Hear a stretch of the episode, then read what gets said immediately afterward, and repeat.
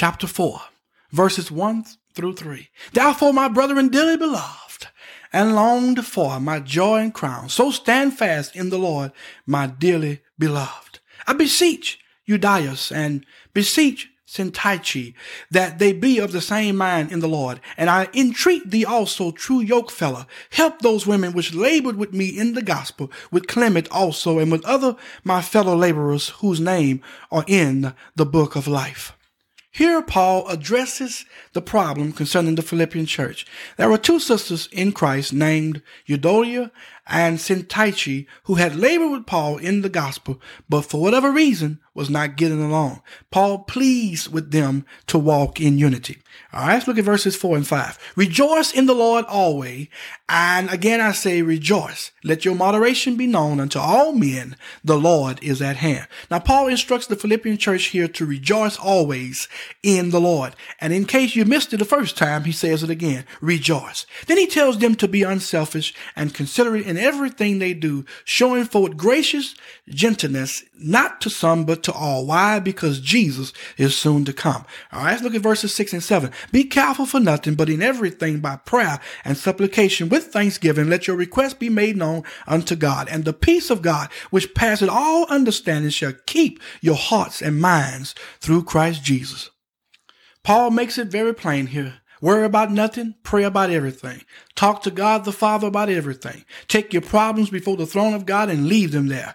And whatever you ask God to do for you and for others, believe that He has heard and have already answered your requests. And give Him thanks for hearing and answering your petitions right then and there before the answer or the answers are visibly seen. And if we do this on a daily basis, what will happen? We will constantly walk in. We will constantly enjoy the peace of God. The peace of God will rule our hearts and minds all day, every day. This is what causes the world to marvel at us. While they're worrying about, you know, things pulling their hair out, we are walking in the joy of the Lord with, with, with our hearts full of the peace of God, with a smile on our faces. And they can't understand how in the world this can be. The reason why the world can't understand this is because the peace of God is beyond the human intellect and it keeps the hearts and minds of every believer through Christ Jesus who worry about nothing and who prays about everything.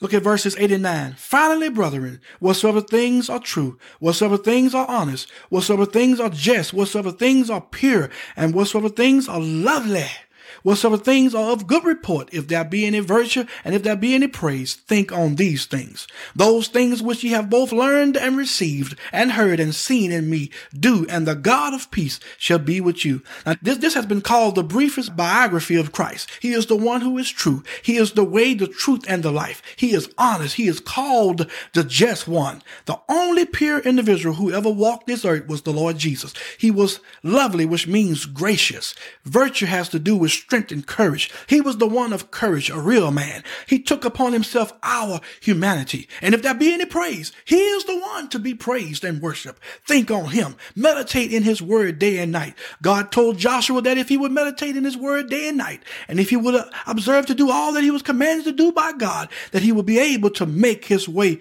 prosperous and that he would find good success. And then Paul wraps it up by saying, and the God of peace shall be with you. My God. Look at verses 10 through 14. But I rejoiced in the Lord greatly that now at the last your care of me had flourished again, wherein ye were also careful, but ye lacked opportunity. Not that I speak in respect of want, for I have learned in whatsoever state I am that with to be content. I know both how to be abased and I know how to abound. Everywhere in all things I am instructed both to be full and to be hungry, both to, to abound and to suffer need. I can do all things through Christ which strengtheneth me. Notwithstanding ye have well done that ye did communicate with my affliction.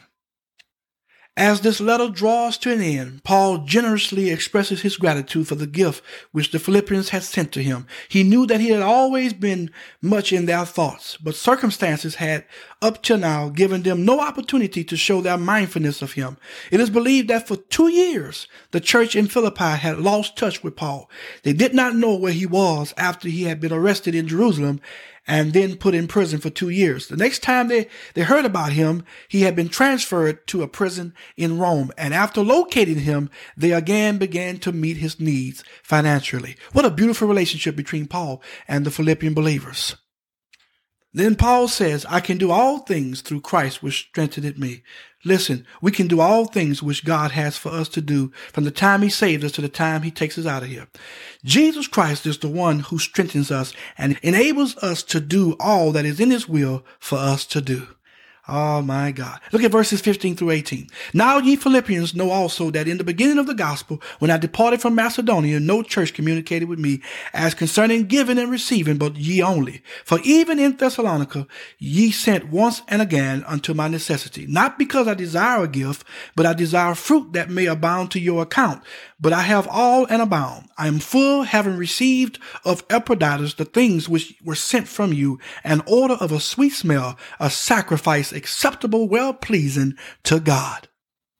Isn't that beautiful? Paul says here, it is not that I desire a present from you for my own sake, although your gift touches my heart and makes me very glad. I don't need anything, for I have more than enough, but I am glad that you gave me a gift for your own sake, for your kindness will stand greatly to your credit in the sight of God. Then he uses words which turn the gift of the Philippians into a sacrifice to God, the order of a sweet savor, he calls it. That was a regular Old Testament phrase for a sacrifice which was acceptable to God. It is as if the smell of the sacrifice was sweet in the nostrils of God. The priests in the Old Testament went into the holy place to put incense on the altar and it ascended with a sweet smell. A Christian in his giving is like a priest making an offering to God. When it is made in the right spirit, uh, it is, as Paul is saying to the Philippian believers, more than just making a donation or taking up a collection. It is an offering, an order of a sweet smell to God. And that is what your gift is when it is given in the right spirit.